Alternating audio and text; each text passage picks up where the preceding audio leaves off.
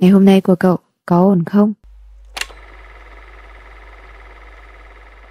Hi hi, xin chào, chúng mình là Vì sao thế nhỉ? Và chào mừng các cậu đã đến với chuỗi podcast thường bắt đầu bằng những câu hỏi vì sao dựa trên phương pháp First Principle Thinking, tư duy nguyên bản, từ đó mang lại cho cậu những góc nhìn đa chiều về nhiều vấn đề khác nhau trong cuộc sống và để có một tinh thần sống thực sự. Podcast lần này không bắt đầu bằng câu hỏi vì sao, nhưng cũng có bắt đầu bằng một câu hỏi. Cậu có biết, hơn một nửa thế kỷ trước, trẻ con ước gì? Có lẽ chúng không ước có điện thoại, iPad hiện đại để chơi game, cũng chẳng cần sơn hào hải vị hay những chuyến phiêu lưu tới xứ sở đồ chơi kỳ thú.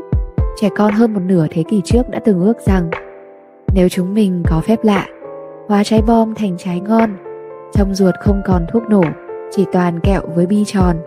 Đúng, chúng khát khao một thế giới hòa bình, không có cảnh bom đạn chiến tranh, để tất cả nhân loại được sống yên vui và hạnh phúc. Còn gì đẹp hơn một thế giới mà trẻ em được thỏa sức vui đùa, ăn kẹo ngọt và được chơi bắn bi. Có lẽ điều ước hơn một nửa thập kỷ này đã trở thành sự thực để những đứa nhóc của sau này thực sự được sống trong nền hòa bình. Đã có biết bao nhiêu người dân Việt Nam ngã xuống trên đất này, Tương máu của cha ông chúng ta thấm đẫm trên từng tấc đất quê hương suốt từ Nam chí Bắc. Và hôm nay đây, khi hòa bình đã lặp lại, không một ai bị lãng quên và không một ai được phép quên lãng những người đã ngã xuống vì nền độc lập, tự do, vì lịch sử hào hùng của cả một dân tộc. Tháng 7 là tháng tưởng nhớ và tri ân. Nhân kỷ niệm ngày 27 tháng 7, Ngày Thương binh Liệt sĩ Việt Nam, xin được chân thành dành tặng tập podcast này tới tất cả. Ngược lại dòng thời gian, 69 năm trước, về năm 1954, Việt Nam đã vẽ lên một lịch sử hào hùng với chiến thắng Điện Biên Phủ lừng lẫy năm châu chấn động địa cầu. Đúng như Chủ tịch Hồ Chí Minh đã từng nói, Điện Biên Phủ như một cái mốc trói lọi bằng vàng của lịch sử. Nó ghi rõ nơi chủ nghĩa thực dân lăn xuống dốc và tan rã. Đồng thời, phong trào giải phóng dân tộc khắp thế giới đang lên cao đến thắng lợi hoàn toàn. Đó là thắng lợi vĩ đại của nhân dân ta, mà cũng là thắng lợi chung của tất cả các dân tộc bị áp bức trên thế giới. Trong lịch sử dựng nước và giữ nước của dân tộc Việt Nam, chiến thắng Điện Biên Phủ là một trong những đỉnh cao trói lọi, một kỳ tích vẻ vang như Bạch Đằng, Chi Lăng, Đống Đa của thời đại mới thời đại Hồ Chí Minh. Người ta gọi đó là chiến thắng nơi thung lũng của những anh hùng. Ngày trước, những đứa nhóc chúng mình cứ nghĩ anh hùng chỉ là những thần thoại, là những người khoác áo choàng đỏ, có thân hình vạm vỡ, mang sức mạnh vô song. Sau này mới nhận ra, chính ông bà chúng mình, những người chiến sĩ gầy gò xanh xao, không có áo choàng đỏ, nhưng họ đeo lên ngực lá cờ đỏ sao vàng và chảy trong tim họ là lòng yêu nước, là dòng máu tự tôn dân tộc. Nhắc tới chiến tranh, người ta nghĩ đến là bom đạn, là chiến trường ác liệt. Những viên đạn bay ra từ nòng súng sẽ xuyên vào đâu? Chúng xuyên vào cơ thể của những người anh hùng, trong đó có người anh hùng mang tên Phan Đình Giót. Thế hệ con cháu nghe nhiều về câu chuyện lấy thân mình lấp lỗ châu mai của người anh hùng lực lượng vũ trang nhân dân Phan Đình Giót. Nhưng có lẽ nhiều người vẫn chưa thực sự hiểu lỗ châu mai là như thế nào. Lỗ châu mai được hiểu đơn giản là một khe hở có diện tích khá nhỏ nhưng vẫn đủ để nhìn qua được. Lỗ châu mai thường được xuất hiện ở phía bên dưới hoặc phía bên trên của các công trình quân sự, cụ thể là các lô cốt, pháo đài. Tại lỗ châu mai này thì có thể đặt súng, sao cho vừa khe nhỏ nhằm mục đích có thể phản công lại đối phương. Lỗ châu mai được quân Pháp sử dụng rất nhiều trong chiến dịch Điện Biên Phủ năm 1954, gây ra vô vàn khó khăn và thương vong cho quân ta. Súng đạn từ lỗ châu mai xả ra liên tiếp khiến nhiều bộ đội hy sinh, không thể tiếp tục tiến lên. Trên chiến trường lúc ấy, Phan Đình Giót dù đã bị thương hai lần, một lần ở đùi, một lần ở vai. Cả hai vết thương đều khiến anh mất máu khá nhiều. Đồng đội đưa anh lùi về phía sau nghỉ ngơi. Tình trạng sức khỏe của anh đã yếu đi trông thấy. Tuy nhiên, khi phải chứng kiến đồng đội hy sinh quá nhiều từ hỏa lực của địch lấp sau lỗ châu mai, anh đã vùng dậy, ôm bộc pháo lao lên bịt kín lỗ châu mai, cách nơi anh băng bó khoảng 200 mét, tiếng súng đạn im bặt. Cơ thể của anh đã bị bom đạn kẻ thù bắn nát, khi lỗ châu mai bị che lấp, hỏa điểm của quân Pháp bị dập tắt, bộ đội ta nhanh chóng xông lên tiêu diệt cứ điểm Him Lam. Trong ngày 13 tháng 3 năm 1954, đây cũng là trận đánh mở màn thắng lợi trong chiến dịch Điện Biên Phủ. Những viên đạn bay ra từ nòng súng, xuyên vào trái tim người lính, cướp đi sinh mạng của họ, nhưng không thể cướp đi ý chí chiến đấu ngoan cường của họ được.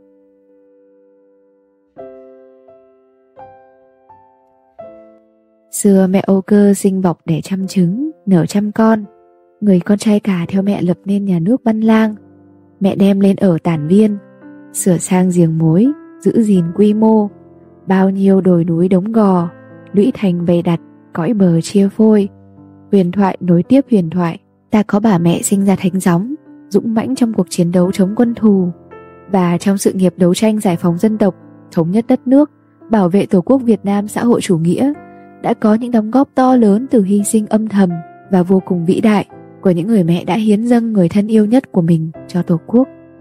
Sinh ra là con của mẹ, của cha, nhưng vì sự nghiệp của toàn dân tộc, các anh quyết tâm dấn thân mình vào khói đạn.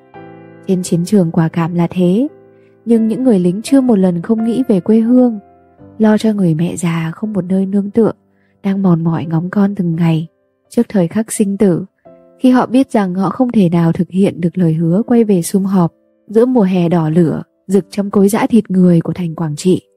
Đứa con tay run run gửi mẹ lá thư cuối cùng. Run run không phải vì sợ chiến trường ác liệt, run run vì lo cho mẹ. Những ngày tháng về sau, run run trách mình chưa phụng dưỡng được mẹ cho tròn chữ hiếu. Mẹ kính yêu của con, có lẽ đây là bức thư cuối cùng con gửi cho mẹ. Khi thư này tới tay mẹ, con đã nằm sâu trong lòng đất thành cổ. Con nước ao chỉ một lần nữa thôi, được nghịch ngợm như ngày nào, để được mẹ lấy phất trần quất mấy cái vào mông, phải thật đau vào. Mẹ ơi, khi nước nhà thống nhất, mẹ đón con về mẹ nhé. Con nằm cách chân tường thành cổ góc đông nam chỉ 10 mét thôi mẹ ạ. Con đi, mẹ ở lại trăm tuổi bạc đầu. Những năm tháng thanh xuân của mẹ là cảnh liên tục chứng kiến chồng con vào chiến trường. Mẹ cần mẫn đào hầm trong vườn, để nuôi giấu chiến sĩ cách mạng hoạt động bí mật ngay trong lòng địch. Bao đêm dài mẹ thao thức canh chừng nhiều cuộc họp quan trọng của cán bộ ngay dưới những căn hầm bí mật trong khu vườn nhà. Mẹ luôn để ngọn đèn sáng bên bàn thờ làm ám hiệu an toàn cho cán bộ du kích về hoạt động. Mẹ thường mơ thấy các con trong giấc ngủ chập chờn, thức dậy thắp hương để an ủi chính mình và an ủi vong linh của những người con đã hy sinh vì nước. Ngày các anh đi, mẹ còn nhớ rõ, lúc đó các anh còn trẻ lắm, mới 18 đôi mươi. Các anh động viên mẹ đừng khóc. Mẹ lại động viên các anh yên tâm lên đường, rồi lặng lẽ khóc thầm. Tuổi đã cao, những ký ức hoài niệm của mẹ thường không còn rõ ràng. Có lúc mẹ mơ hồ giật mình, tưởng tượng tiếng súng giặc thù bắn trúng con mình ngoài mặt trận, mà như bắn vào tim mẹ nơi quê nhà. Vẫn biết sự khốc liệt của chiến tranh, ngày đi không biết ngày về, nhưng mẹ vẫn cố nuốt nước mắt vào trong để tiễn con lên đường vào nơi bom đạn. Ba lần tiễn con đi, hai lần khóc thầm lặng lẽ các anh không về mình mẹ lặng im những ngày này lời bài hát người mẹ tôi vang lên chan chứa cõi lòng ghi nhớ đến công ơn những người mẹ việt nam anh hùng trong đó có mẹ thứ mẹ suốt mẹ vậy và hàng chục ngàn biểu tượng vĩnh hằng của những người mẹ việt nam anh hùng những viên đạn bay ra từ nòng súng xuyên nát trái tim người mẹ mất con nhưng không làm lung lay được tinh thần người mẹ của những người con bất tử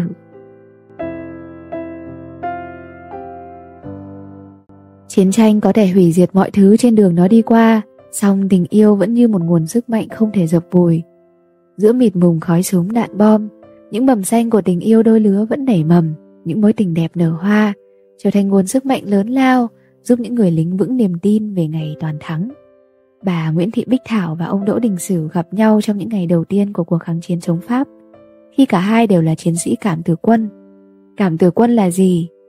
Cảm có nghĩa là dám, không sợ, tử có nghĩa là chết. Cảm tử quân ám chỉ những chàng trai cô gái ở độ tuổi 20, sẵn sàng nhận lấy cái chết, tình nguyện hy sinh mà chiến đấu vì nghĩa lớn, sẵn sàng làm lễ truy điệu sống với lời thề, quyết tử cho tổ quốc quyết sinh. Những tưởng chiến tranh và tình yêu đôi lứa luôn đối lập, trái ngược nhau, không thể nào đứng cạnh nhau, vậy mà trong màn khói lửa đạn ấy, chúng lại cùng tồn tại. Tình yêu nảy nở giữa hai chiến sĩ cảm tử quân này. Khi trung đoàn rời thủ đô, ông Sử và bà Thảo bị chia cắt mỗi người một nơi, mối liên hệ chủ yếu giữa họ bằng những lá thư tay viết vội, lúc nhận được lúc không. Tám năm trời xa cách, cả hai vẫn luôn đau đáu một nỗi niềm và ghi nhớ lời hẹn ước. Chiến dịch Điện Biên Phủ thắng lợi, họ tổ chức đám cưới tại Hà Nội. Tận hưởng hạnh phúc được 3 ngày thì ông Sửu nhận lệnh về đơn vị gấp và đến năm 1968, ông Sửu hy sinh tại chiến trường Thừa Thiên Huế. Bà Thảo không hay biết nên vẫn đều đặn gửi thư cho chồng. Phải đến một năm sau bà Thảo mới hay tin chồng đã mất. Bà Thảo chia sẻ rằng hơn một nghìn lá thư trong gần 10 năm xa cách chính là sức mạnh và là nguồn sống của tôi trong hơn 40 năm qua. Giống như Vũ Cao đã hạ bút, anh đi bộ đội sao trên mũ, mãi mãi là sao sáng dẫn đường. Em là hoa trên đỉnh núi, bốn mùa thơm mãi cánh hoa thơm. Tình yêu trong chiến tranh không hề đau thương ủy mị, tình yêu đó mang tầm vóc của con người. Mối tình của họ có nhiều cung bậc cảm xúc, có lý tưởng của thế hệ thanh niên sẵn sàng gạt đi tình riêng vì sự nghiệp lớn của dân tộc, có những ước mơ về hạnh phúc bình dị, có cả những vật đính ước họ tặng nhau. Những nỗi buồn, những đau thương chuyển hóa thành tinh thần chiến đấu, thành hành động cách mạng. Những viên đạn bay ra từ nòng súng, xuyên đứt sợi dây gắn kết đôi lứa yêu nhau, nhưng không thể chia cắt được tình yêu mãnh liệt vốn có. Không thể vùi dập niềm tin về ngày đất nước trọn vẹn thống nhất, không thể vùi dập được niềm tin rằng người họ yêu thương sẽ có được một cuộc sống an bình. Sinh ra và lớn lên trong thời kỳ chiến tranh, đó là một thiệt thòi lớn nhất với những đứa trẻ con, vì ở tuổi của chúng, đáng ra chúng phải được vui chơi, được học hành, được yêu thương. Nhưng bom đạn chiến tranh không cho chúng những điều đó. Chúng phải sống trong sự sợ hãi, trong nghèo khó, có cả máu lẫn chết chóc. Chúng phải chịu mất mát, đau thương lớn nhất, chịu hậu quả nặng nề nhất, bởi trong cơn ly loạn, con trẻ là những đứa không có khả năng tự vệ. Đa phần những đứa trẻ này đều không biết đến chiến tranh là như thế nào trước khi chiến tranh tìm đến chúng. Lần đầu tiên chúng bị xô vào thế giới của người lớn, chúng thấy cái chết trước khi kịp hiểu về cái chết. Có lẽ trong giai đoạn này, mấy đứa trẻ đã từng ước mình phải lớn thật nhanh, phải thật mạnh mẽ và kiên cường để trả thù những kẻ đã làm quê hương mình chìm trong khói đạn, trả thù cho kẻ giết cha giết mẹ đã cướp đi cuộc sống bình yên của chúng. Những ngày chiến tranh, bọn trẻ đã lớn lên rất nhanh, không phải chỉ thể chất mà là cả tinh thần, tự lập sớm hơn, học và biết được nhiều điều từ cuộc sống. Bom đạn làm chúng lớn. Bài học đầu tiên của trẻ em Việt Nam thời chiến là đào hầm trú ẩn, giao thông hào, bện mũ rơm đi học, nuôi gà, làm kế hoạch nhỏ, làm gậy trường sơn tặng các đàn anh lên đường chiến đấu. Những đứa trẻ dần dần học được cách thích nghi với cuộc sống thời chiến. Mai đây chiến thắng bố về, sẽ nghe mẹ kể chuyện con, rằng con bé lon ton khi con đưa cơm cho mẹ vui đi cày. Đứa nào đứa nấy đều hiểu chuyện, đều hiểu rằng tuổi nhỏ thì làm việc nhỏ. Chúng luôn cố gắng góp sức mình cho công cuộc chiến đấu bảo vệ đất nước của cha ông, nhanh nhẹn thoăn thoắt hoàn thành nhiệm vụ đưa tin liên lạc như lượng. Giao liên tài giỏi như Kim Đồng, đội trưởng đội thiếu niên tiền phong Hồ Chí Minh, hay chị Võ Thị Sáu, người con gái quả cảm vùng đất đỏ oai hùng, vẫn hát vang tiến quân ca trên pháp trường tử hình với một niềm tin kháng chiến nhất định thắng lợi. Những viên đạn bay ra từ nòng súng, xuyên qua và xé toạc bầu trời tuổi thơ vốn có của những đứa trẻ. Chiến tranh cướp đi mái ấm của bao gia đình, cướp đi người cha, người mẹ, biến đứa trẻ thành những đứa bé mồ côi, nhưng bom đạn không át được tiếng cười, cũng như sức sống của những mầm xanh đó. Những đứa trẻ lớn lên trong bom đạn ngày ấy, có lẽ giờ đã lên ông lên bà, chúng lớn lên như những mầm non trong gió bão, mặc gian khó cũng không thể dập vùi.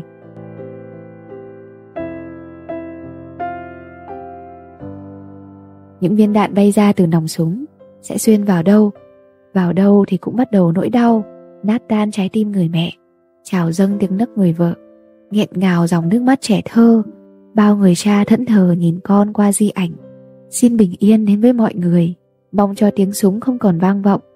Con người sinh ra là để sống, nào để phân ly sống chết chẳng bởi gì.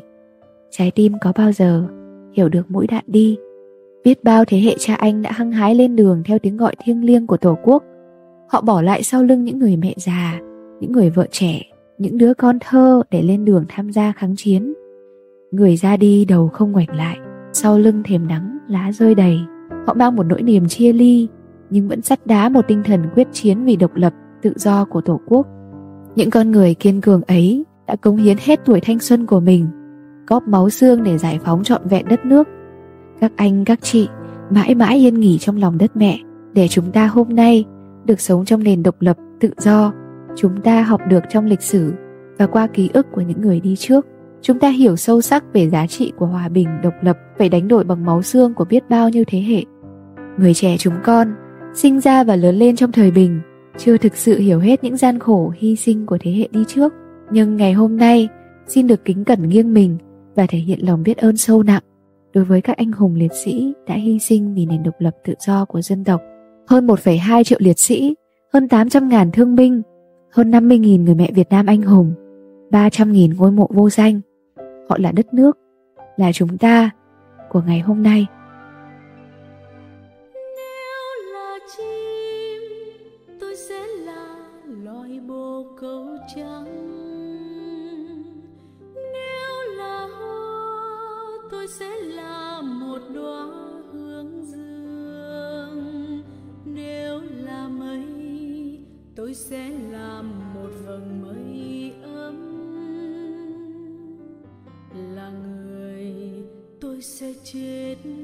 Cho quê hương là chiến